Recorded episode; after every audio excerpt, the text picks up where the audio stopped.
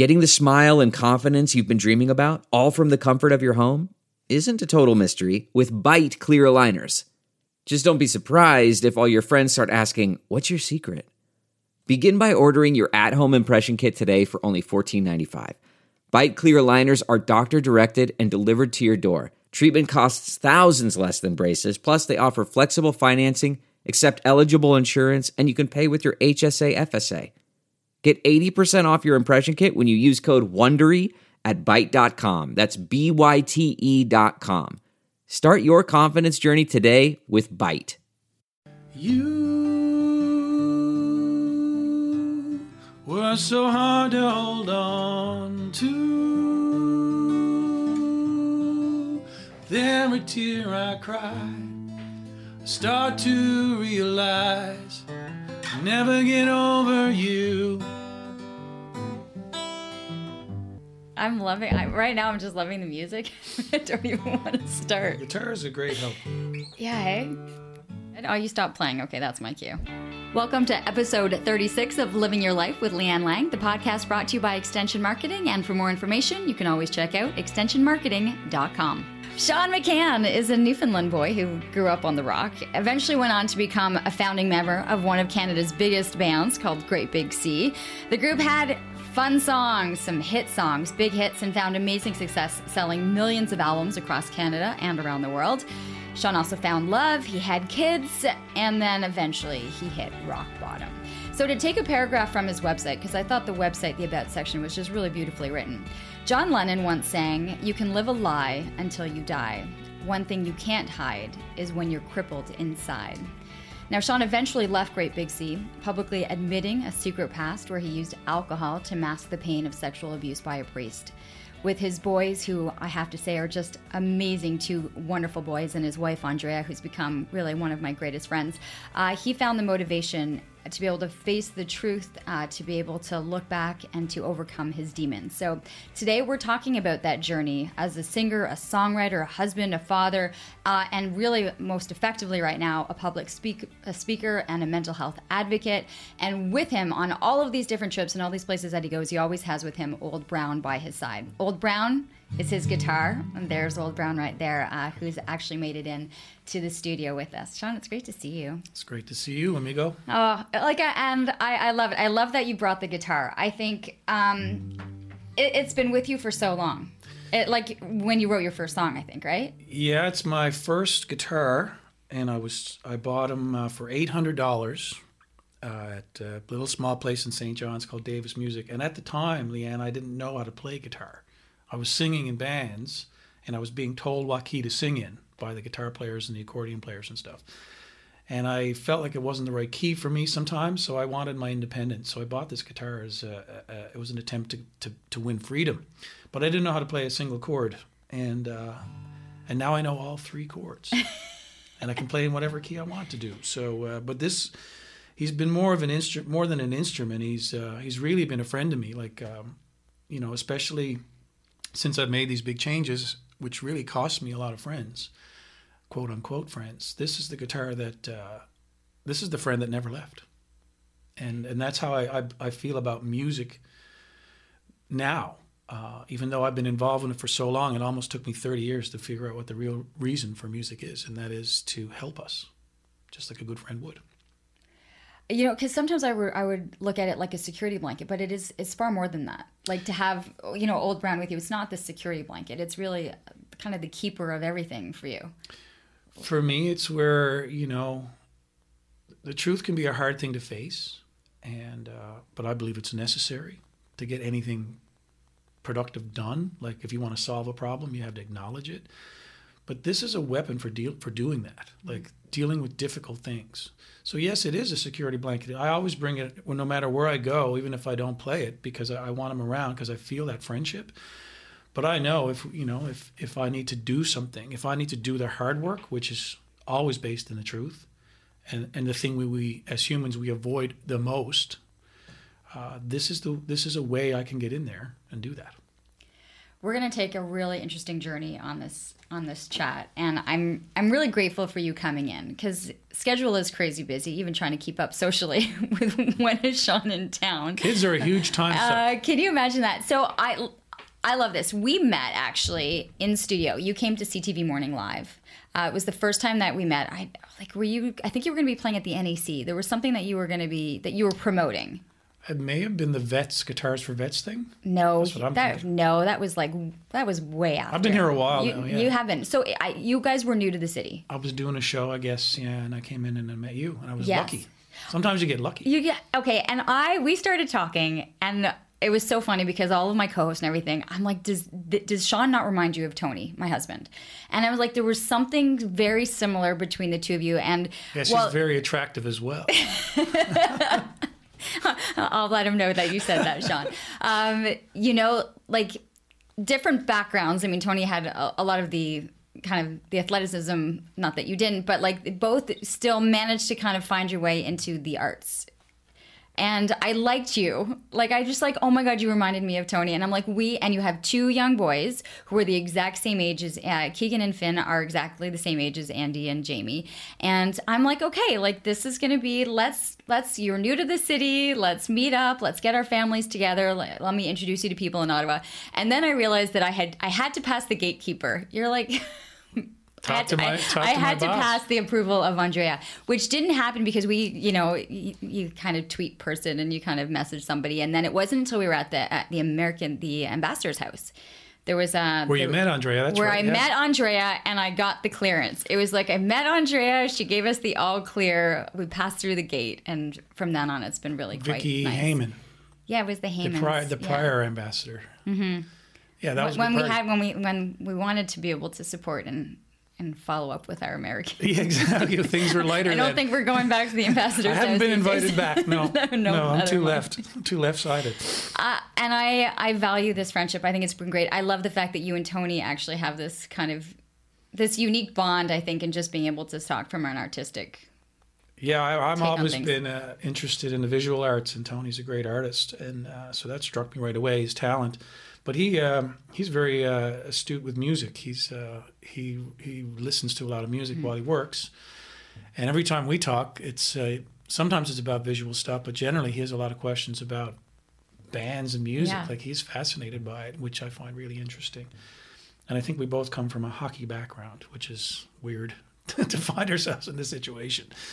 And I think, well, he's multi-sports, but uh, No, but you guys have that. we have a similar Yeah. path. Yeah, for sure. He's a good fellow. Uh, He understands me, I think. I think he does. I think he he gets. I think he gets sometimes the torment too of of of creating something and then having it opened up to the world to see and kind of waiting for that approval or you know Torment is a good word. is torment a good word? Okay, yeah. Yeah, and uh, but also surviving if you choose the life in the art, in the arts world, then you you know commercially how do you how do you make a living? You know, and uh, so not only do you surrender, you know, the better part of your heart to the to the public, but you also have to find a way to to earn money. You know, and uh, and as a painter and as a songwriter, that's those those particular mediums are under a lot of pressure in the technology uh, advanced world, where where you know our what we actually do monetarily has been devalued, you know, in, in many ways because it's uh, so easily shared, you know. The the conversations around the dinner table have always been great. Andrea, by the way, your wife is the most amazing cook ever. So anytime we're sitting around that island, it's just we're in for great great food and really good conversation. And eventually, the kids destroy the basement in some form of whatever game they're opting to play. Certain level of destruction. Always. hard to be uh, hard to be small in our house. It's a it's a battle. there's different battles that are faced in the house and and one of the things when we first came over was uh do we bring do I bring a bottle of wine? Do Oh, I, yeah, yeah. You know, like I remember it kind of being like I, I I wasn't sure, and because we were kind of socializing, having I never knew you as the old Sean McCann. No, and I, probably a you know, thing. like I have only known you in this uh, kind of like this the next the second phase of your life, and so it's interesting to kind of sometimes have to remind myself that there was a very different past to you. Yes, I mean, I uh, there was a the phrase used to describe me or relationships with my form, my friends, and uh, they would often say, "Last night, I got McCanned last night." that was literally a, I became a what is that an adverb? so if you were out with me, you know, my former self, you you were out late, and you were going to be in you're going to be damaged by the next morning. I was a pretty intense drinker and user of any kind of intoxicant, um, and uh, you know that was that was my life for 30, 35 years. So the changes were not small. So the person you see before you and the person you met was very different. I don't think at my core, I like I think I'm similar in many ways, personality wise. But it was a, it was a big thing to put down, and uh, and that, you know, and you show showing up. But I'm okay with it now, like for whatever reason, and I can't even explain it.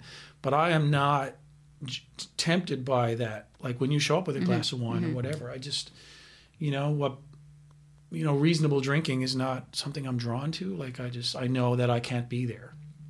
But I'm okay with you.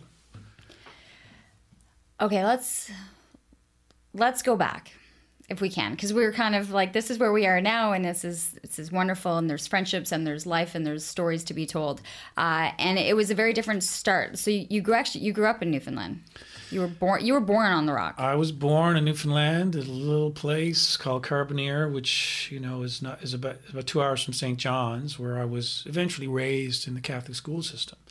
And back there, like they, uh, there was the Catholic school board and what we call the Protestant school board, which is the all the other churches basically. And Newfoundland is uh, that was pretty much it though. Like Newfoundland is pretty white, you know, and uh, Western. There, we didn't have many eth- ethnic mm-hmm. diversity was Irish or English, Catholic, Protestant, and versus was very much part of it on the hockey rink or in the churches. And uh, that's where I came up. That's where I grew up. Uh, siblings, like, was it a big household? I mean, two was... brothers, and I'm the oldest. So I started it out. Um, and there's a fairly big spread. Myself and my, my first brother is 10 months apart. That's called uh, Irish twins. Yeah, yeah and uh, my other younger brother is Kevin. He's in Halifax. Um, he's seven years younger.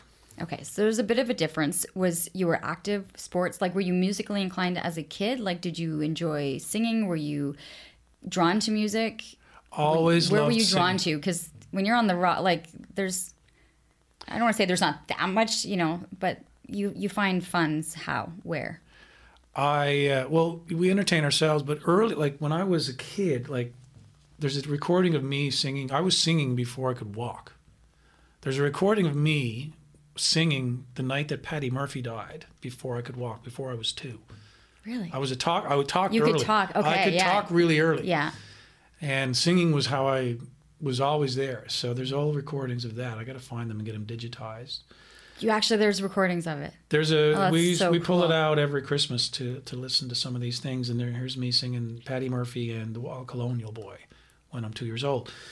And apparently I was, uh, you know, singing all the time, which is like Finnegan is like that, my son now.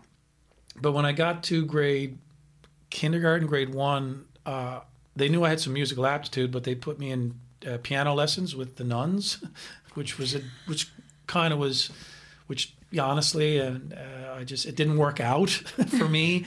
So after one year of that, I stopped. So I didn't really learn how to read music, and um, again, I didn't pick up a guitar until I was 23. So I was, you know, I, I went down a different path. I think I think it's what I've learned is if you want to go down the path of music, if you want your children to, the best thing is not force them to do anything or the best thing you can do is find someone who's actually a leader, a mentor. And the best teachers I've found are the ones that ask their students, what do you want to learn how to play? And when, when you know what you want to learn how to play, mm-hmm. you will play it. But did you know? But you didn't know you wanted to learn how to play until you're in a band and they're telling you to sing a certain key, and you're like, I, I need to go figure out how to learn guitar. Like, had you been given the option at ten to say, Sean, would you, you know, would I think so. I would I have liked to? You would have. I think I would have been more interested in that, and uh, you know, all that uh, hockey was like the main Canadian religion anyway, so that's where we all gravitated to. But I really regret not having put in some extra time then. Like uh, that wasn't seen as a viable or uh, important thing, you know. And I've come to learn that for not financial reasons, but mental health reasons, like music is a huge. I wish I had more of it when I was under the duress, and, you know, for the bad times in my teenage years. I didn't have access to music then. in the sense that I could play it or sing it.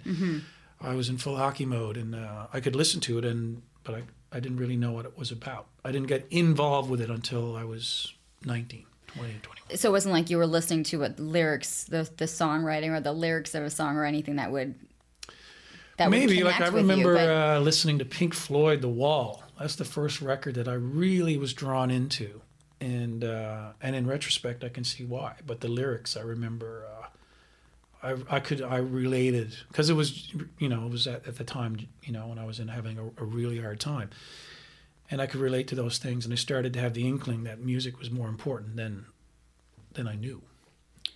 when you talk about you know going through a rough time and, and the dark the dark days uh, from when you were growing up at what age like you were you were sundays at church Every you were Sunday. you were every sunday at church and the church important in the household like Yeah, in particular, our I think we were Catholics were we were not lapsed, not lazy Catholics. We were at you know every every Sunday, and my family had a history with the church, which I've, I've been working on a book with Andrea, and I've digging into this. My great great uncle was the first new bishop that came from Newfoundland to be a Newfoundland bishop, and my uh, my mother's family, her parents worked for the church for him. Uh, a lot of them did.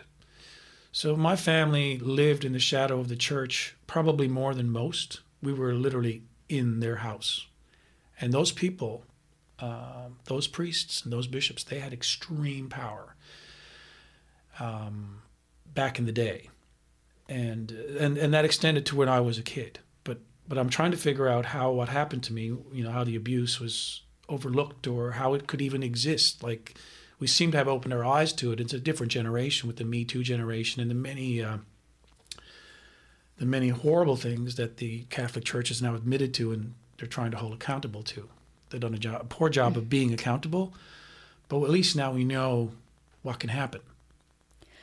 Uh, well i think there's been uh, a media there's been a media base to it. There's been storytelling. There's been exposés. There's been movies uh, which i think help i think the, an outsider understand like how widespread it was and how it was so well hidden. Yeah, the, it was it was systemic, you know, and uh, and I believe that you know I it's a really hard subject in my family, and for and it's hard for me to poke around here, and uh, I'm having a hard time with the book that i mean way. poking around to write this book to figure out like what I'm trying to figure out. I know what happened to me, and I know what the repercussions were, and the, and the and the damage and stuff. But I was what I keep trying to look for, and I guess it's typical of many victims, is why, how, and because my parents were not unreasonable people, they were smart people, right? But I think that indoctrination is a dangerous thing. because you you spoke out you mentioned it to your parents like when you had said something's happening I Had said you- it in a song, you know, I said it in Hold Me Mother, and then I said it. You know, then after a couple of months of that song sinking in, and I said it. But honestly, it, it's not something my parents wanted to hear about. Even how, if it how was old true. were you when you were able to say it out loud to your parents Oh, that was in uh, that was five years ago. that was I'm I'm 51, How- so I was 45, 46. Like you know, whenever Hold Me Mother, that record came out. That's how I thought I I thought it was pretty clear in that song. But people don't people don't want to hear truth that they don't want to hear. You know. so in as it was happening as you were a child in your teenage years going through this experience there was no speed there was Oh no, there that was, impossible for me to. Uh, there was no, I couldn't see a way. I didn't. This was just something I was going to bury as a secret. I didn't think this was going to go over well, and I don't think I was wrong. It didn't go over well when I was 46. You know, uh, and I think that's why.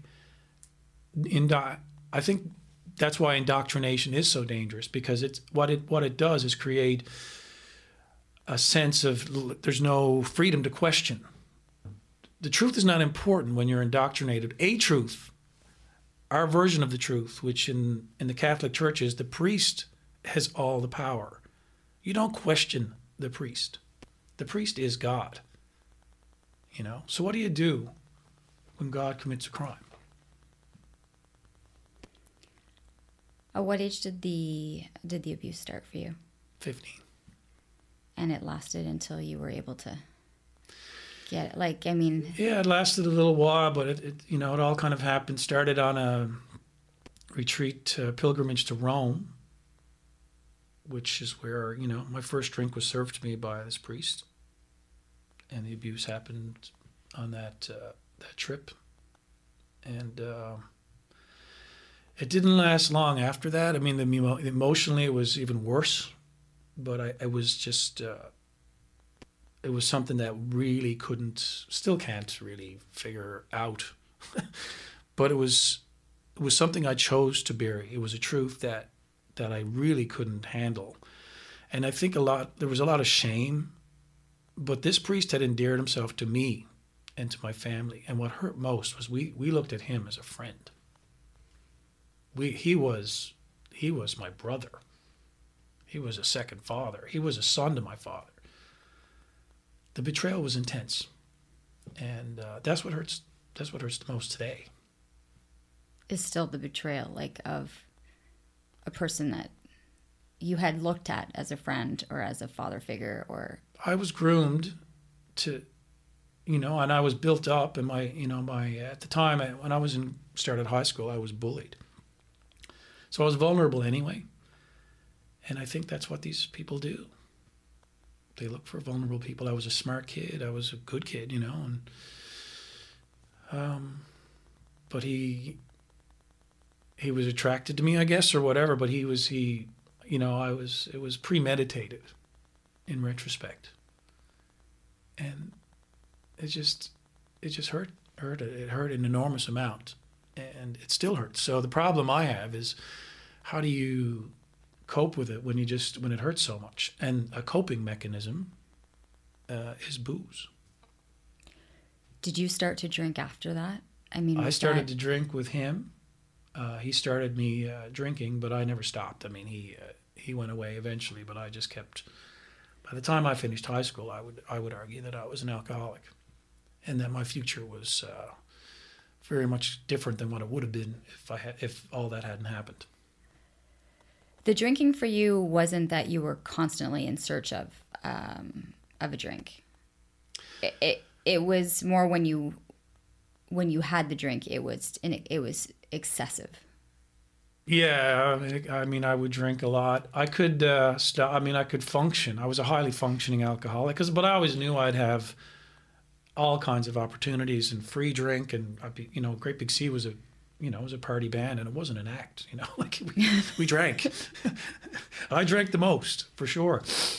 Uh, Okay, well, when did when did Great Big Sea like when did that when did the musical aspect of because I get that the the party continued especially with this band like at what age were you when that started to form like your the band the the music that this was going to be something that you could do for a living Well, in high school, I played hockey at the high school hockey, which was a big thing in back then. So I played defense, and I was I was pretty good. I was never really super competitive, but I was good enough to make the team all the time and dependable. Uh, when I got to university, though, um, I ended up doing a. f- I, I wasn't good enough to be junior. I wasn't that good, so I ended up I have had no athletic thing, and music started to come in. I ended up doing a philosophy degree.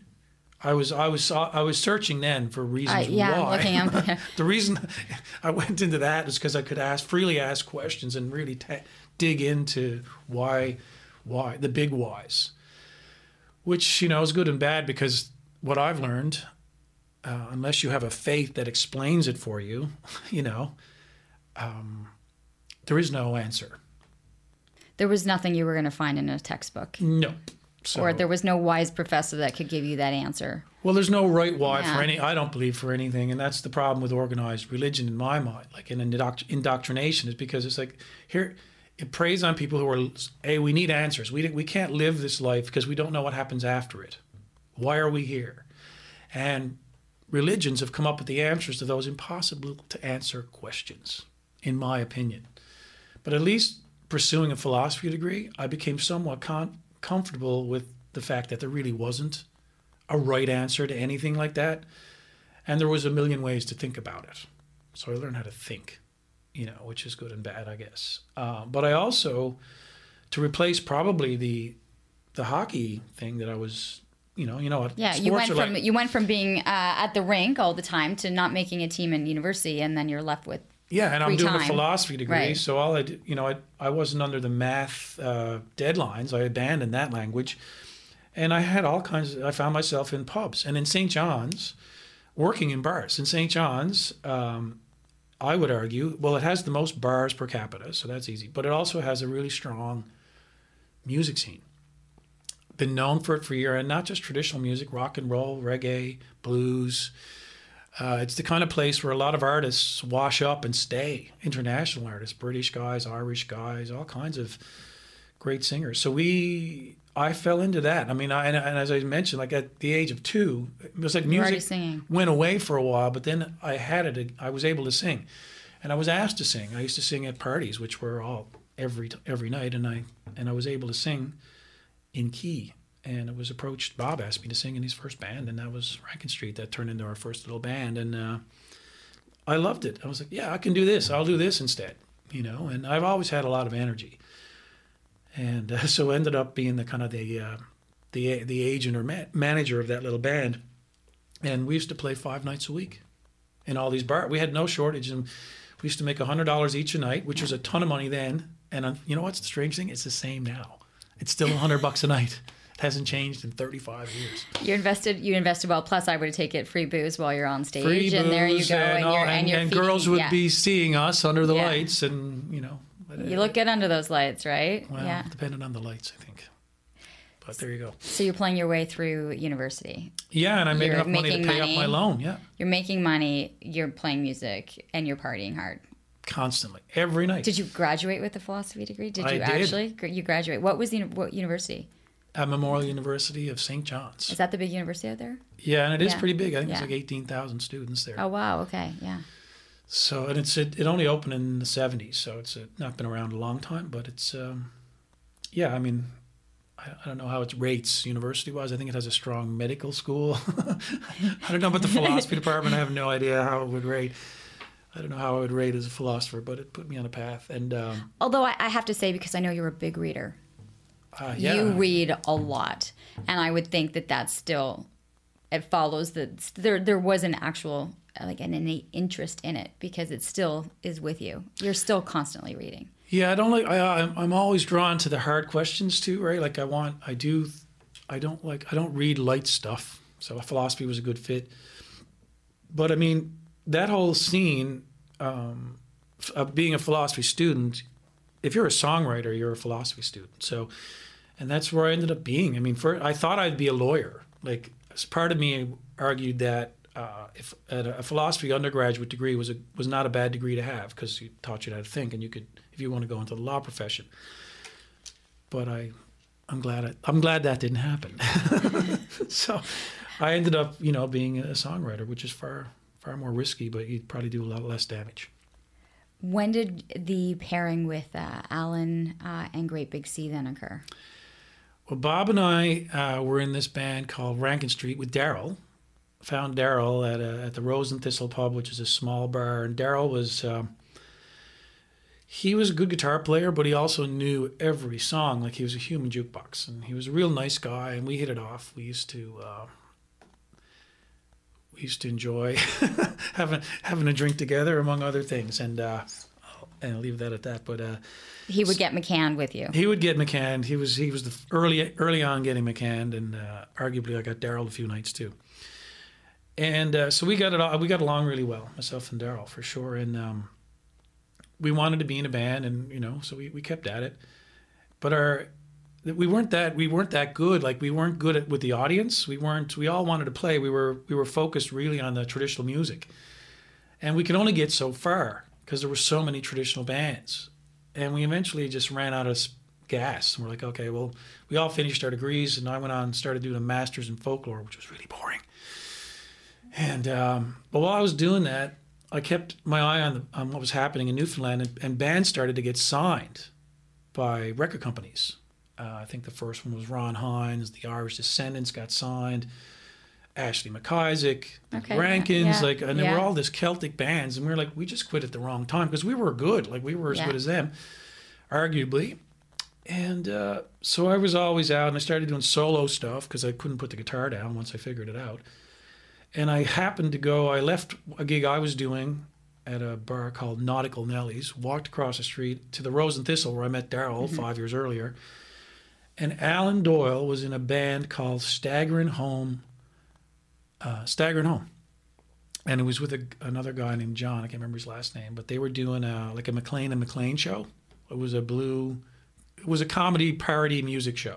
So there was two comedians essentially, Alan being one and John the other guy, with two guitars, doing a lot of shtick. It was blue in nature, but also parodying uh, like Sesame Street songs, but in So there was a personality Oh, yeah. right? Which is what you, Large. f- be- between the three of you that were kind of the music and kind of just being really good. There was a personality uh, with Alan that yes, and uh, there was a draw there. There was no one. The bar probably had six people in it, and I know one of those. One there was two tables. One of them was his mom and dad and his sister.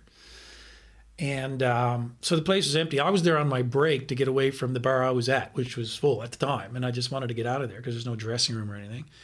But I walked in, and I and, the, and the, he was doing the show honestly like he was in Wembley. Like he had no sense of proportion. That there were only six people in the didn't audience. care didn't care. He was transported. He was and he had he was one of those few very few people who had enough sense. He brought his own lights in because all these bars didn't have lights. And i had figured this out but most bands played in the dark. They really didn't weren't paying attention to what it looked like. Alan was. Like he lit himself up.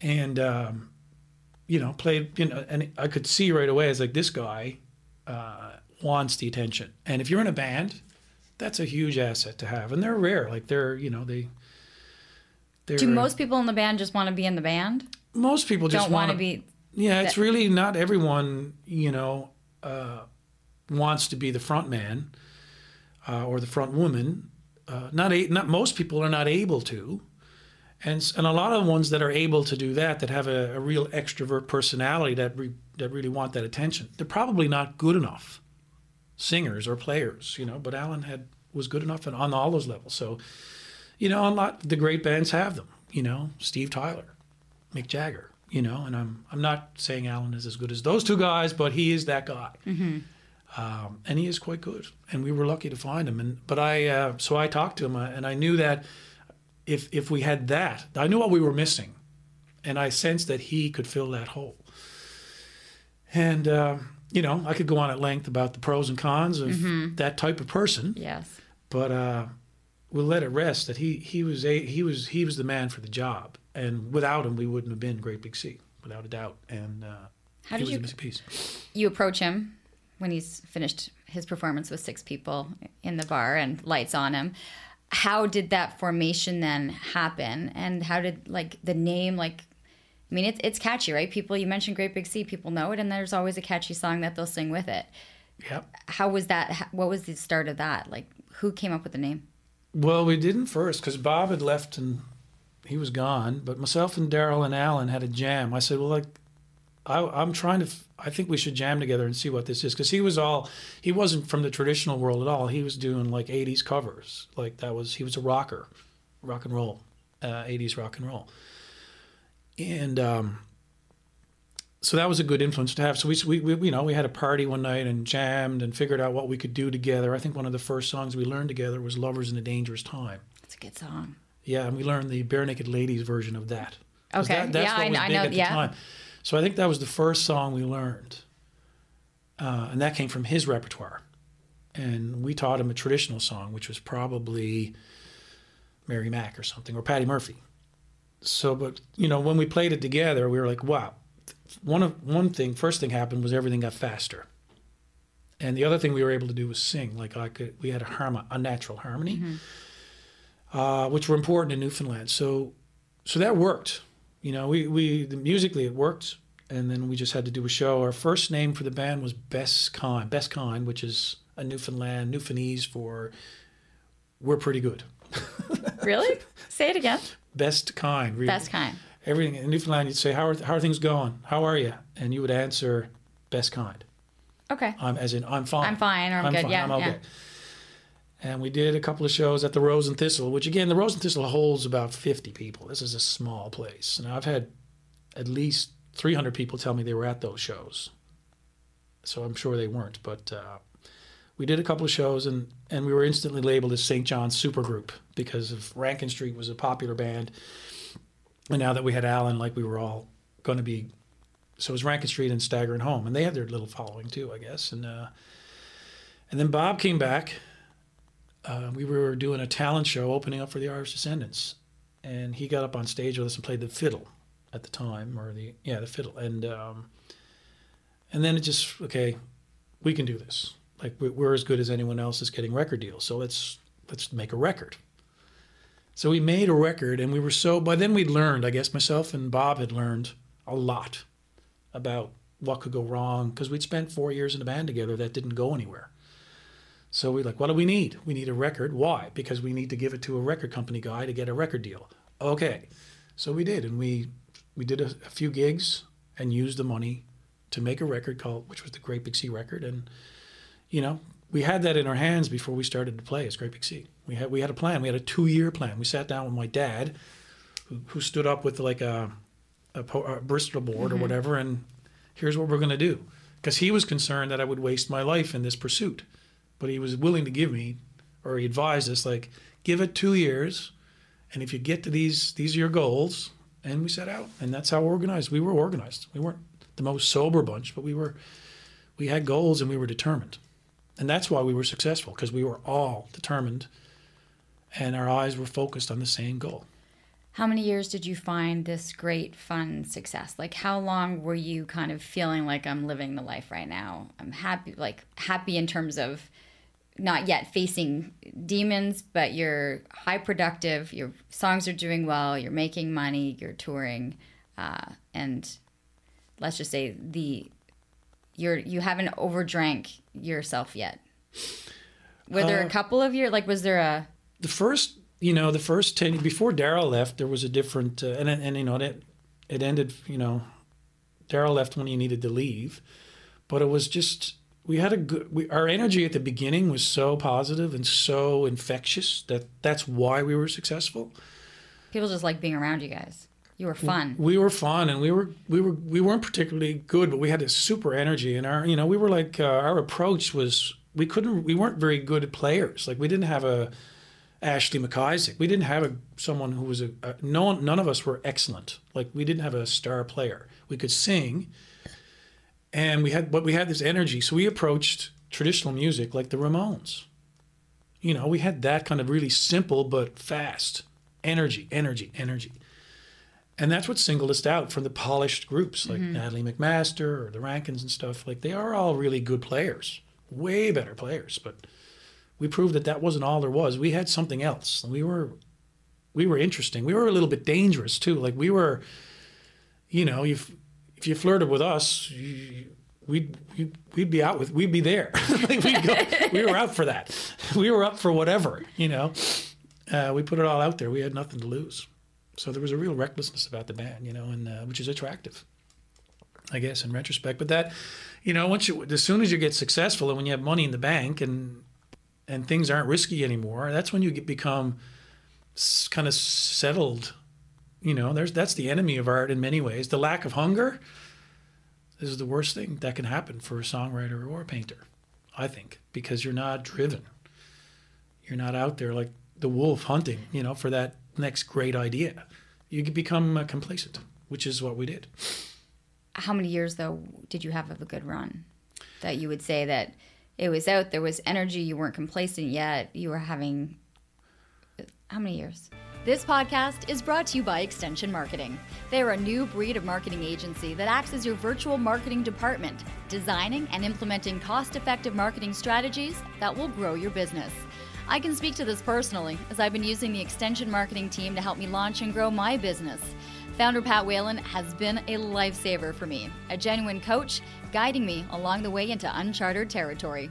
Tell them you're a friend of the show and receive a free one hour consultation. Check them out at extensionmarketing.com.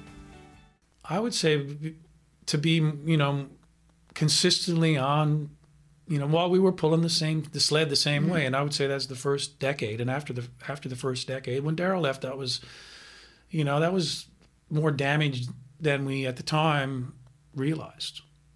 you know. Um, and How- it was it was a hard, it was you know we we in many ways we financially we we started to really focus on that part of the thing of the thing and the machine and how to make the most money. But ultimately, artistically, our our output went down. Uh, what? How was the, your drinking at that point? Oh, it was, you know, I, I graduated from drinking pints to drinking really expensive scotch because I could afford it. I remember being there's a bar in St. John's that I kind of became the unofficial owner of, I think, and uh, the Duke. And I remember being out one night and I was drinking Lagavulin or some expensive scotch, and uh, someone was someone was like asked me how much are they anyway and I looked at the actual owner, Terry, who's a great fellow, funny guy. And uh, I said, Terry, how much are these?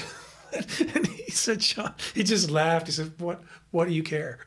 you don't care. You've never asked that question. You've been drinking here for 10 years. You don't know, and I'm not going to tell you. you don't Just- need to know. You don't need to know. exactly. Are you um are you married? Like have you met Andrea at this point yet? Like, no, I didn't okay. meet her until, uh, well, I guess it was just shortly after that, though. It was the, the second half of the, so it was at the beginning of, uh, You'd had a good ways my- decade run of being on your own and things were kind of changing, but we were still, I mean, even then, you know, we were still able to, I mean, my songwriting was im- improving slowly. what were you writing about that it was improving? More about, I think, concepts, not so much about You weren't drinking. you weren't and- writing yet the types of songs that you wrote. No, like I that, mean, that, that that took years to develop. yeah, but I mean, you know, we got away with a lot on very little as far as songwriting clout. We had some hooky stuff, but it didn't say much, you know. And No, but it was catchy. I mean, Catchy. your songs went on when people when the bar wanted to kind of get everyone riled up. You know, you put on a Great Big Sea and everyone's jumping up and down and I know, know, but that's brand. Uh, what do you call it? Cross pollination. Like we were. What were we selling now? We were selling beer. We were selling a good time. And we wrote songs that sold a good time. So we were a great. I mean, liquor companies and breweries were loved us. Newfoundland Tourism loved us. You know, and we had a very strong and very simple brand. And it's a brand that doesn't allow for anything negative really. Like we don't there was no darkness in any of our lyrics. It was all positive, positive, positive. Everything's cool, you're okay, I'm okay, there's no problems here, just have a pint and we'll all be good and here we go. And every night, you know, and uh, you almost can try to believe it in a sense. You can, well, that's what we were selling, Yeah. you know, and uh, and uh, and quite believably, and I guess maybe for a long time I wanted to believe that, but that's not the reality. And you know, um, there was no room for the rea- the- for rea- you know what, what we were selling. There was no room for actual reality in that in that uh, in that product. You know, so once you when you started to dig into that stuff, like you know, let's let's allow for the darkness. That was not going to happen in that band or that brand. no, it couldn't. No. It's not what people were buying. It's not what Warner Brothers wanted to hear. It's not what the band wanted to hear. But I was writing those things. I started to kind of like Andrea, having met her in Colorado, was a game changer in many ways because I started to, you know, I had a person, I'd found the right person in my life that I could talk to her about anything. So Andrea's from Minnesota. She is. was kind of finding herself in Vail. Is it in Vail that you guys met? Yeah, Well, I know it was- was a ski town. Yeah. she was coming out of, of a divorce and some family issues of her own. So, so we were kind of well suited, I guess. Yeah, and I think she, I, in the in the midst of it, didn't really quite realize where where she was going.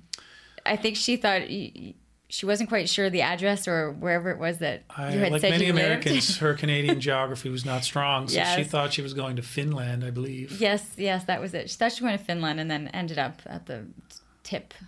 yeah, of and, Canada. and Newfoundland instead, which really there hasn't. There's not a whole lot of difference. There's more money in Finland. They they have less provincial debt for sure. She she finds herself, you know, leaving behind her life to move to the Rock. You have two kids, you know. Well, you have you have Keegan and then you have Finn. we had a lot of fun before they came. You did, but you you did. There We was this movie like, three years, I think. Yeah, before we. Uh, I don't know how, how how Keegan came about. I don't know how that happened, but. Um, I'm really glad it did. You know, change. That was another big change. you were still though drinking heavily. It was I almost was, it, yeah. It you know, uh, which is fun at first in a relationship. You guys can go and have fun and do anything. And then, w- when do you think Andrea started to go? Hmm, this isn't quite as normal as us just having a good time and then adulting after. You know. Yeah, I think. Well, you have to ask her, I guess. But so, so I think three years in is when Keegan's came to be, and uh, you know, there's a pattern behavior now. Like I, my level of drink. If you're an alcoholic, you don't really realize or want to realize about what level you're at. And um, I think she may have realized, like, oh my goodness, what have, what have I entailed here? What, you know, this guy is, a, he's not going to stop. you know, he's not going to change. Um, and I think that is, you know, if you're not an alcoholic, that's not an appropriate way to live. So I think she struggled with that. I was gone a lot, so she was home alone. We ended up getting dogs, which were great, and living things came into my house, and um, she had a positive thing. But I, you know, she decided she wanted she wanted to have kids. And then when the kids came, then the drinking became an issue. Like it became, you know, our lifestyle. When, as you know, it, this is this is. Um, not something this lifestyle and have and being a parent that doesn't work you can't be an, a good parent and be an alcoholic But your alcoholic was like major benders. Like you could go like it wasn't like you would go and then it was just a constant. Like you you would go missing. i would go you know well i was gone on the if i was on the road which mm-hmm. was every second month for a month so gone half the time more or less or 40% of the time you know i had i could have my benders there and it didn't affect very much. I arguably i would think it made no difference. It probably helped the show in many ways you know like it wasn't it was just that was expected. That was part of the job. That's what people wanted to see and people paid to see. Uh, but coming home like uh, i was you know i was the leader of a kind of a party parade. Like I, in st john's is full of artists and a lot of them drink a lot. So when i came home i'd be dad i'd be a good dad for till friday night. And then then if i if i came in contact with a few of my buddies who may or may not have been dads like once we got going there was no off switch. So the problem was i could i could i could kind of control when i started but once i started I, there was no off there was no stop. So if i had had one drink it was going to go until there was no drinks left every time. So that became and that you know obviously became an issue Did you have any fear having children? I mean, with um, of wanting a certain relationship with your child, of wanting uh, of protecting them a little bit more than maybe I think you felt you were protected. Like when you became a father, was there a reflection on what had happened in your own childhood? Like was it was it a, in the back of your mind at all? I don't think at first. I think um, I think I was kind of blown away, and I was on underprepared, you know. And I still remember seeing, when Keegan came out, uh, you know, and he was joined us here. I'm like, oh my goodness. Th- what I realized this is a relationship that will last forever. I will always be his father. He will always be my son, and that was the first big revelation because I'd never had that relationship before. There's nothing other than death. There will be nothing that'll change how we. That's that is our relationship. You know, marriages can end, but a, a father to a son, you will until you're dead. You're always going to be my son. So that that really hit me hard. It's like okay, I'm now in a permanent relationship. This is it, and uh, I have responsibilities. And I would argue that I was always I I met my responsibilities. You know, to a point. Uh, but it's only as he grew older, as I as I sobered up, to get to your point, that's when I started to really focus in on that. Like, how do I protect him from from what I know to be out there? And I think one of the first things I, you know, they were they certainly weren't baptized. They they they'll never suffer from indoctrination. They'll never. So I had, but my you know my parents are still uh, Catholics. They're still religious people regardless of what happened to me that they know and uh, it hasn't changed anything there but so they don't and as indoctrinated people what i notice is you just you just don't you, you, you fail you're kind of tunnel vision you fail to see any possibilities, you you you, you have a comfort default. And I don't have that. Oh, yeah, I know that, but most people have a comfort default in general in life. You know, you have your comfort level, and then you just, for 90% of the population, I feel, they have a comfort default and they settle and they don't deal with and they mask things.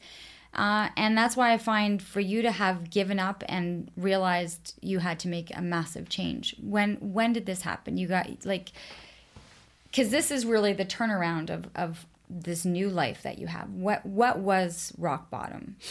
Like there there has to be right there. There's always got to be some. I would think. I don't know. I haven't been in this situation. Trigger. The when I st- when I turned 40, so when I was like 41, 42, I started to have blackouts, right? So so by then I I drank enough, obviously, and they were scary, right? But I, I ignored them. I'm like, what, you know, I don't really. Uh, uh, they won't always happen, you know, but they started to happen, and uh, as terrifying as they were, I was in, incapable. I still couldn't, you know, press the stop button, and and, and I still let myself start and I was in denial. I was an alcoholic. I was in denial, and uh, eventually that that's where the bottom was hit. That that is what cost me. Um, that's what brought me out, because one of those blackouts put me in um, a compromising position. It was it it threatened our marriage directly because I was. Um, in I, I was what's I cheated. I was in infidelity is the word I'm looking for and it was during a blackout, and I'll have to I take responsibility for it, and um, it was a heartbreaker, you know, like it was. Uh, I knew I knew what I was going to lose, and at the time I didn't even remember what what had happened, which is ridiculous, and and it all came to a head, you know, and I when I admitted it, and I said, you know, I don't know what actually happened, but I'm pretty sure something bad happened here and I told her. And we were at the uh, our island in our house in Newfoundland in the kitchen, and it was the, the hardest thing, you know. And I um, I often joke about it now. I don't joke about it, but I people people always ask, you know, how did you quit drinking? How did you finally stop? And um, I always say I embrace my higher power, you know, and uh, November 9th, 2011, I had a com- I told this tr- told Andrea the truth, like the real truth, and uh, and I knew I could lose her, and I almost did. But the deal was, the ultimatum was, you you put that drink down now, that drink, and you might have a chance, but that's the last drink you'll ever have. That one, and it was I was drinking a a glass of white wine. so, you know, I put it down. And she had some thinking to do. She went off uh, to Montreal to just kind of decide what she was going to do about this. But it was, you know, it was a really gutting conversation, and she knew she knew what my issues were, and maybe that's what saved me. Maybe that's why she's still here. But I, I bought Old Brown, and maybe this is I can sing you. This is a song. This is essentially word for word the conversation we had. Never saw it coming, happened so fast. Hit me like a headstone over broken glass. Water is rising hard to breathe. One good reason is all I need. Look out the window, touch the pane. Every raindrop calls out your name. See the clouds rolling across the sky. I feel like I'm broken. I don't know why. You were so hard to hold on to. With every tear I cry, I start to realize I never get over you. I remember every minute. I remember the day when I had to admit it and our world blew away. That sinking feeling down on my knees, heart revealing a home in need. You were so hard to hold on to. With every tear I cry, start to realize I'll never get over you.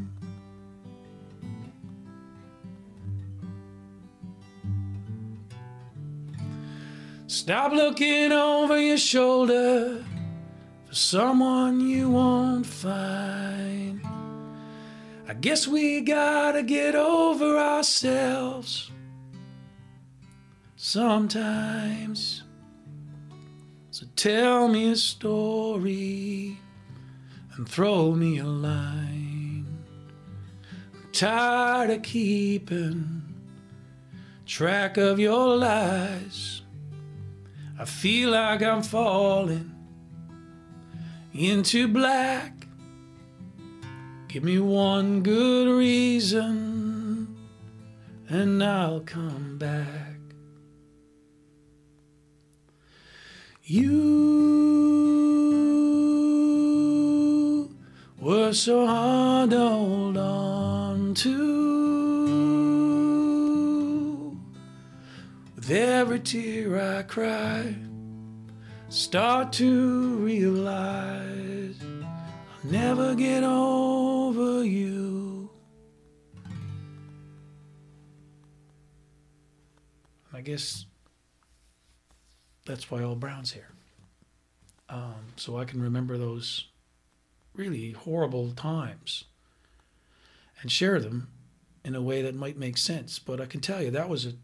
There's two ways I, that we look at that date, that that that day, that pivotal day. That's the day I, I never had a drink since. It's been almost eight years, and uh, and I remember that as in some ways it's a positive thing. It's the day I quit drinking and changed my life and, and woke up again and started to do the work. But it's also a, a, a terrible day to remember in the sense it's almost the day we, we, we got divorced.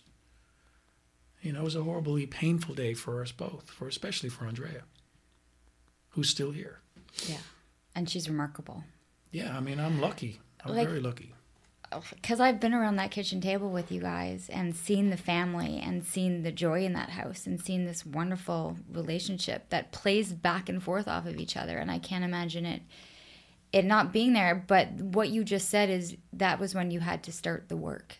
And I think for a lot of people listening to this, this is their this is the critical kind of take for from it. The work.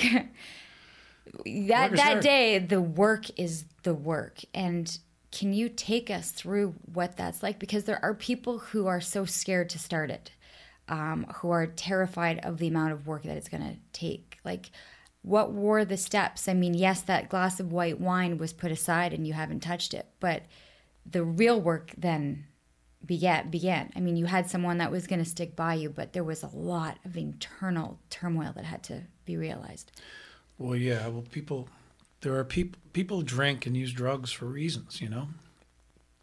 And it's a coping mechanism. And you know, what happened to me after three months of sobriety? Well, the first thing that happened was I lost pretty much every friend I ever had because they were all big drinkers. They were all, we were of a kind. They were part of the scene, you know. So I was alone. I had Andre and, and the boys and our dogs, but I was I didn't really have any, my phone stopped ringing, you know, in St. John's. And after about three months, I started to remember how I started to drinking, who poured me my first drink, you know, and uh, I remembered what the priest did. and why I drank, and and I started to have nightmares about that. And I never. Um, that was that was really hard, and I didn't have the booze or the drugs to to kind of take that pain away. So the pain that I'd subdued for 30 years was very present. And uh, it was really hard not to drink then. But that's when old Brown came into play. At, at this point, had you been able to vocalize it? and Only speak to it out? Andrea. Andrea knew, and I think that's why she stayed. She knew I was damaged, you know, but she was the only person I've ever told. And I think that's why she uh, showed mercy, you know, or stuck with me. But in that at that three month mark, right when you're alone, you've lost your social gatherings and your crowd and And my The- crutch. and your crutch. Um, how how were the conversations? Like, how did these conversations evolve to be able to? Is it all through the music? Was it through the writing? I started to focus uh, on writing this, writing these songs, and uh, I mean, it was just a hard time. At the same time, Great Big Sea started to have its issues, and that was by and large me. So you're still, as you're going through this sobriety, playing. I'm still You're in Great still Big out. Sea. You're yeah, still I'm still, Great- I'm you're still, in the still- band. Uh, I'm still, uh, and that you know, I, You're probably not as much fun on stage. Uh, I tried my best to contribute to, to. I mean, I arguably I got better at many things. I got in better shape, but you know what? It wasn't like I said. It wasn't an act. Our, the bus is a really uh, the Great Big Sea bus is definitely not a sober place. You know, and uh, the, the fact that I sobered up made no difference in how it behaved. So it was a very stressful time. Really stress. So I had this going on, and I had my business being a, a very dangerous place for me to be and not a lot of support from within there and i think the reason for that was because i had um, you know i think they they were i guess they expected me to not be successful like me saying i was not going to drink again they'd heard that before because i tried before you know I, I kind of wasn't in total denial i knew like the fact i knew it was something i couldn't control and I think they felt that way too. So eventually, it would be just a matter of time before I fell off the wagon. So there wasn't a whole lot of focus on my rehabilitation or recovery. There was no support. no, no, No, it was just like oh, when, There we like go, there, yeah, there were dibs on when we think McCann's going to fall off the wagon. Pretty Yeah. much, yeah. So, you know, after two years or, of that, then I finally said, okay, enough's enough. You know, this is not where I need. I have to, you know, and that wasn't an easy decision. But before we got to that point, I started to, uh, you know, wrestle with this, and all I really know is that if I hadn't found a way to to come in to terms with what actually happened, and to to try and deal with it and, and, and understand why I was drinking, I wouldn't have been able to stop, you know. And I think that's why people fail to remain sober, and uh, a, a large majority of people who are in recovery have have relapses. And I haven't had a relapse, and people are, oh, it'll definitely happen. I'm like, I'm, I don't think it will. And I don't want to be overconfident, but I, you know, it's the not facing the truth that is that ultimately you don't solve it. You can't solve it. Not that you can really solve a problem, but acknowledging it, you know, understanding why. Why okay, so now I under why I'm compelled to drink. Okay, now you have at least a chance of not drinking. You know? So now how are you going to deal with it? So for me it was always it became music. And it was funny because I never thought it would be because I, I really if you look at the, the vast majority of the catalog, most of the Great Big Sea stuff was literally about drinking and and pointed in that direction. But I, it's almost like I took the guitar, turned it over, put the strings on upside down, and started to play a different song. Mm-hmm. And uh, but I got to the true meaning of what it's for. Like this is what music is for. Therapy. There, It was it was it was your therapy session. absolutely. And I, again, I haven't really, other than Andrea and this guitar, and my friends, like you, I don't I uh, I don't really see a professional therapist. I've been to a couple of AA meetings. I think they're great. Um, but people always ask me, "What do I do?" And I said, "The answer is simple: whatever works for you. What worked for me is, is music. Is, is what I found a way in and out of these problems, and I can be in the middle of a very hurtful place when I'm with singing like that song I just sang. I am living in that moment again, and I finish the song and I can walk out of that room again. And every time I do that, I win. You know, I prove that I can be successful. So that's how it kind of works. But everyone's going to be different, and but I think at the core of it is acknowledging the real problem not what you want the problem to be or what you want to spin it to be. We live in a world of social manipulation of ourselves. We present certain versions of ourselves that are highly polished. And, you know, the best version of any person, the strongest version of any person, is exactly who you really are. And who I really am is a survivor of sexual abuse and a person who's in recovery from addiction because of it.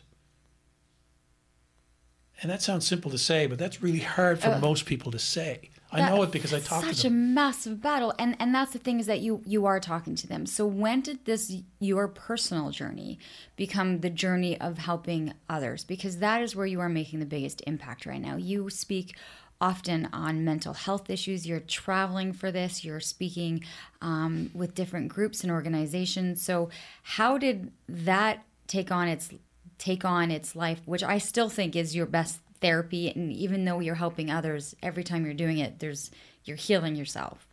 Definitely. Um, yeah, I'm not afraid. I guess I'm not afraid to live in that, in my truth. I've learned how to do it, and I wouldn't do it without this guitar in my hands. And I always bring it whenever I do a speaking engagement. It's I don't have a script or anything. I just kind of have my truth, and I also have a catalog of songs. And part of what I always do is get people to sing, to prove my point. Like this works and uh, and show people the power of music. But it, you know, it all starts with the truth. And I, I just I, I people started to ask me. Certainly after I became I came out about it and was and was open to the public about it, which started back at the I was invited to speak at a London Ontario London Recovery Breakfast.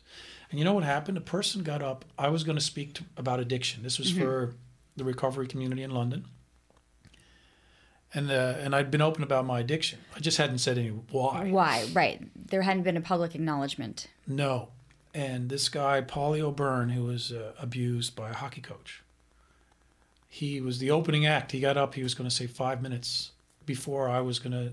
You know, they knew I wanted to help yourself. The record was out. It was viewed and reviewed as a as a as a as a recovery album.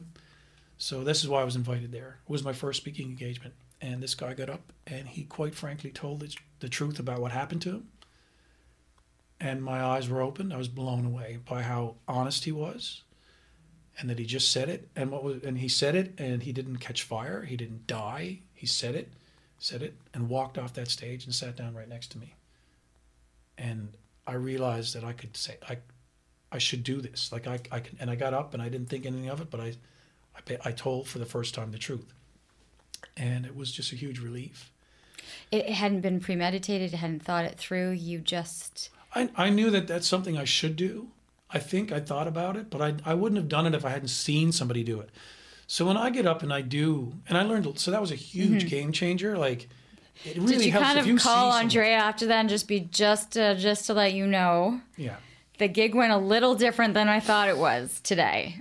Yeah, I remember we were working on what I was gonna say, and and what and of course what I didn't what I actually right, what said, said. very different. And there was fallout. That's you know that hit the news, and my parents, you know, it all came out on Twitter and stuff. So that's how I had to kind of put out those fires and actually deal with the aftermath, which was great. But it was worth it because the truth was out there. Then okay, here's what happened, guys. In case anyone was wondering, this happened, and so be it. Like that's that's that was a huge leap forward. Uh, and by doing what I do now, the fact that I'm able to get up there, the guy from Great Big Sea will get up and speak his truth and walk off the stage. You know, if I can quit drinking, anybody can. If that guy can, you know, and uh, I think it's important for people to see that. Certainly, people in mental health who have issues and addiction issues in particular, to see that that guy can can do it, and to see how to see someone really be truthful, even though it's painful, um, that's powerful. That has an impact, and then and, and I think that's why I feel like I have a sense of purpose now. I can I can help people not like a doctor can I don't think but I can help people by because I'm a human being and I and I know that everyone feels pain and everyone avoids it but I, what I've learned is that you can't really fix it unless you, you do it right so I just do it You did it on that stage that first time, of which this guy was the, you know, hearing it spoken out loud and that they didn't. What was his name? The Paulie O'Byrne yeah so he's, you he's still but- out there doing it right, but you have become the Paulie O'Byrne for a lot of people because you stand on stage and then you have people come up to you afterwards yeah and, a lot of people will tell me and the they tell you the, their story for the first time. What and it always feels better for them does it feels better for them? What happens to you? Uh, it's it's always hard to hear, and it, ta- it it's something you take on. But at least I have compassion for those. Like I have, I understand, and I know what it's like to say it. You know, it's really hard to say the truth. Like it's hard to say it. And you know what? You can say it all you want, and and, and for many people, they don't care what the truth is. You know, uh, my parents still struggle with with the truth. Like they still can't really. It's not something we talk about. Like it's okay. Well, let's move along people hear what they want to hear so you have to you have to face your truth for yourself and expect that you may not even be heard but you still you will hear you it's still important because if you if you don't acknowledge what it really is how are you going to fix it all you're going to do is throw money at it or or dance around the issue but and and put band-aids on this flare up and that flare up get to the core of the problem the real pain and uh, you know, I, I think in this world today, like again, you know, we live in a world where alternate facts are a thing. This is this is how you know we. This is a this is something we live with. Spin is everything. If you look at American politics, the truth about like what just happened with uh, Christine Blasey Ford, whether you believe her or not, and I do, um, what happened there and how it's even even as of today and i'm not sure when this podcast is going to happen that was it's that was the truth comes out a truth exists and two sides start at it and fight about it you know and it becomes a political football so the truth today is under more duress the actual truth than it ever has before and as parents you and i know that we're dealing with a different generation. Um, but I know that the truth, there is only one truth. Like in any given circumstance, one thing is true, one fact is true. And if we can't get to what that is, and that becomes a moving target, then the solution is not achievable. So it's, it's the most important thing, and it's the hardest thing to do. The reason we avoid it is because it's hard. Where do you get the greatest satisfaction now? I mean, I know there was satisfaction being up on that stage and having a good time and seeing the entire bar jumping up and down to your song. Where is your satisfaction now? I can't get no. I uh, I really love being in a small hall. Um, you know, just singing, just being my the best version of me is on stage, and I just I want to be there with Old Brown, and I love when I'm able to light up a room and reach out and emotionally like grab people's hearts, squeeze them a little bit, and let them go. When they come to see you, are they looking to be inspired? Are they looking, oh my God, it's Sean McCann, he's going to play a great Big Sea song? Or are they looking to hear your story? Like, what do you anticipate? When you look at, at that audience, what do you think they're hoping to get from you? I've learned not to anticipate. Uh, I, I look at I I reserve the right. I always write out like a list of songs because if I don't, I forget that I know any. so I write out the list of songs that Yeah. I want to sing. Yeah, okay. And I bring them up and I lay it on stage in no particular order, and then I do what I think is going to connect most. By and but I, the first thing I do, and I always tell the light guy, I need to see everyone's face, so you Okay, can't yeah. be black. So I get a little light, and then I see, and I assess the situation. And I have so many songs that I So you you you look at your crowd, you see who's in the audience. Yeah, and, and you know, I guess the difference what I what what I do now is is it is a interactive experience. I see real power in conversation and what we're doing actually here, uh, and I want that to be the case. And I know what the alternative is: is if I go out and just hammer it in and push my agenda at an audience. That's another way. Usually, it's solved with a drummer and volume. Like you can just be that and maybe then maybe you know you just dumb it down there is one message i've been in that band and i'm done with that i find great power when someone can be genuine i'm most moved when i see people genuinely affected whether it be cracking them up or making them cry but i want to i want to affect people on a deeper level and that's why i say more and that's why i remain unscripted because you can't you can't really go out there and premeditate that. I think you have to be in the moment. You have to really be present, and that's hard to do too. But I've found how to, I've, whatever reason, by acknowledging my own truth, I can let myself be vulnerable. I've learned that, uh, and I do it every night, whether I'm speaking at a breakfast t- speaking mm-hmm. event or I'm doing Almonte Town Hall on a Saturday night. I get there by making myself vulnerable and that's that has an impact on people people see that if it's real you know and that's the just gotta get gotta get the real and but that's why i show up with just this i don't have i could have a band i don't i don't i don't need one anymore i don't that's not the power i'm looking for the power i'm, I'm trying to get out there is from the the middle of me and i'm trying to get to the middle of you and i want to squeeze your heart and let it go and light you up i want to melt that room uh, we've had interesting conversations. I mean, you were one of the first people I talked to when I was going through my transition, and I was kind of like, you know what, Sean, like this is what I'm thinking. I know exactly how it feels. You know, like, and we had these conversations, and there was a lot of talk, you know, about, you know, letting go of ego and, uh, you know, and realizing relationships are going to change, and the people who you thought were going to be, you know, a support system have not been. You, like, it's, it's, um, I think authenticity um, is what people,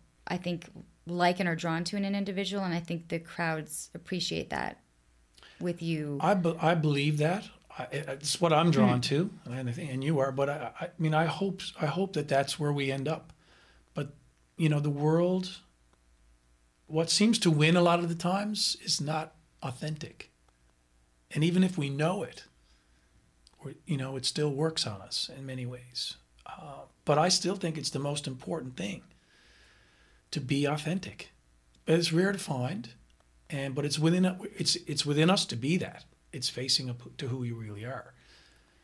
When uh, you're not with the guitar, like, and you're in, in the, I know that you run. I like when you're when you're running because I know you need the physical release also, right? Like, there's been, and you said you got in good shape and you're kind of in, different in that sense. Like, what are you listening to? Like, what? It's because you're not listening to your songs I don't listen to any. Um, when I like run, it's always outdoors, so I don't. Okay, so you nothing. It's just you and your thoughts. Birds. Oh my god, that's killer! Really, you can take that in. I need like some. I need something pushing me. You, what's pushing you? Uh, I don't like. I, I, I literally I, part of the running thing for me is I don't like running indoors, so so it's always outdoors. I don't run much in the in the winter, which is a drag, because I don't like the gym. Like being indoors is not. I have a machine that I use at home, but I it's all part of it. I think being in nature uh, uh, is, a, is a big deal. Uh, movement is a big deal. Um, and I've learned that. From, I've met some really cool people like you uh, along the way. And one of them um, taught me a huge lesson and that I, music is medicine for me, but movement is medicine for a friend of mine named Clara Hughes, who's an Olympian. And, um, you know, she's, she got to, she got to keep moving, but she's just being out, out in nature being physical, again, is something that's, you know, as parents, it's really hard to get to get your kids to do that. You know, the digital world is so compelling, so fascinating, so seductive. But uh, you know, there's digital addiction is a big thing now, and, and if you talk to the counselors, what's the what's the how do you treat it? Go outdoors.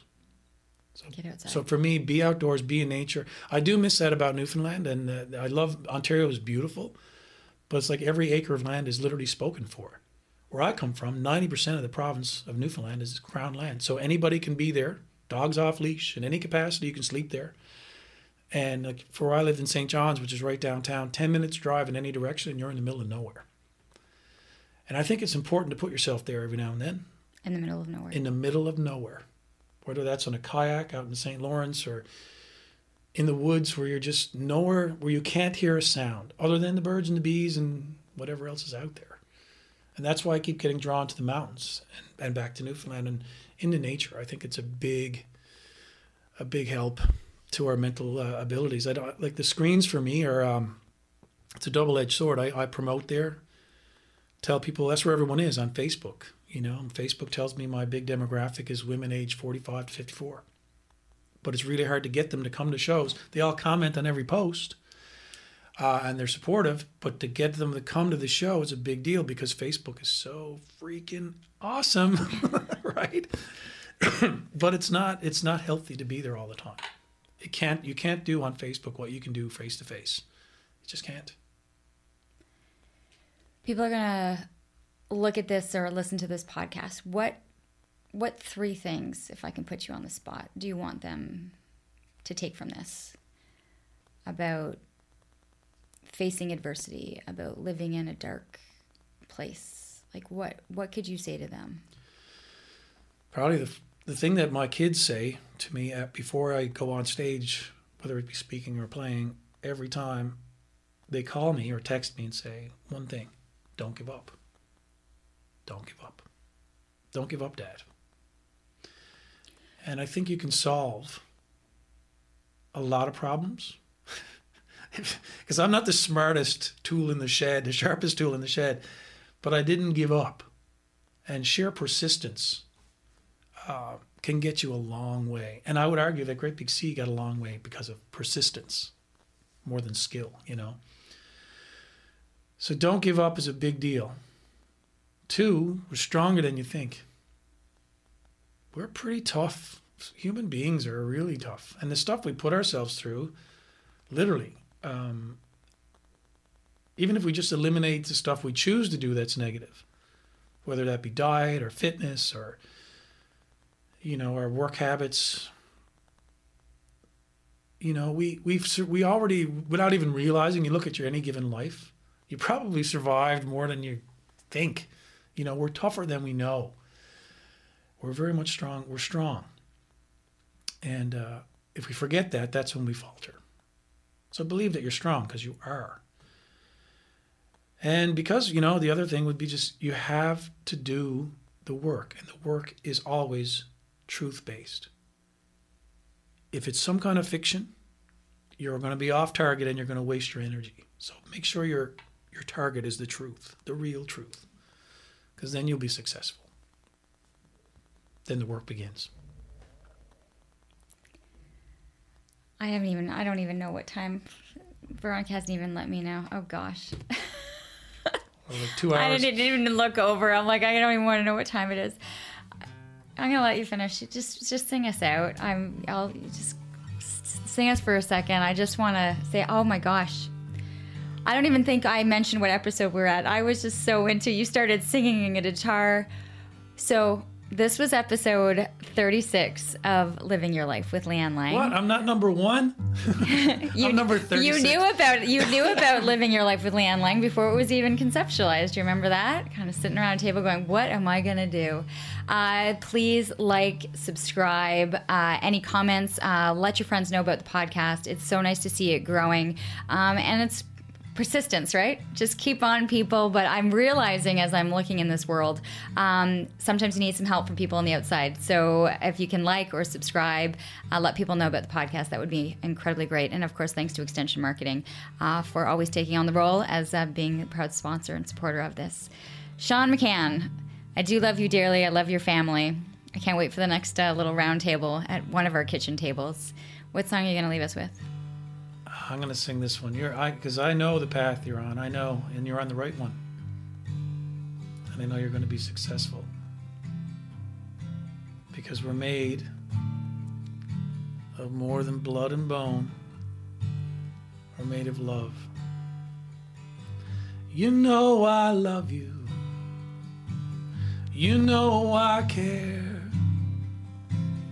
You know I miss you when I'm not there. I carry you with me everywhere I go because I love you. And now you know I climb the mountains, I cross the sea, the lonesome valley, and the grand prairie. I carry you with me for all to see because I love you, Leanne. You can count on me. I've done so many miles alone. I've learned so many things I should have known. I let myself get led off track.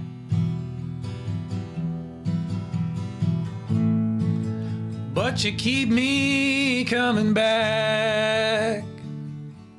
You know I love you. You know I care. Know I'll miss you when you're not there. I carry you with me everywhere I go because I love you. I am not alone.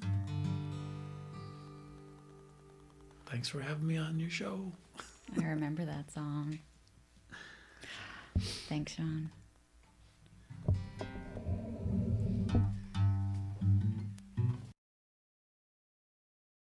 It's said that the more time you have to invest, the greater the return.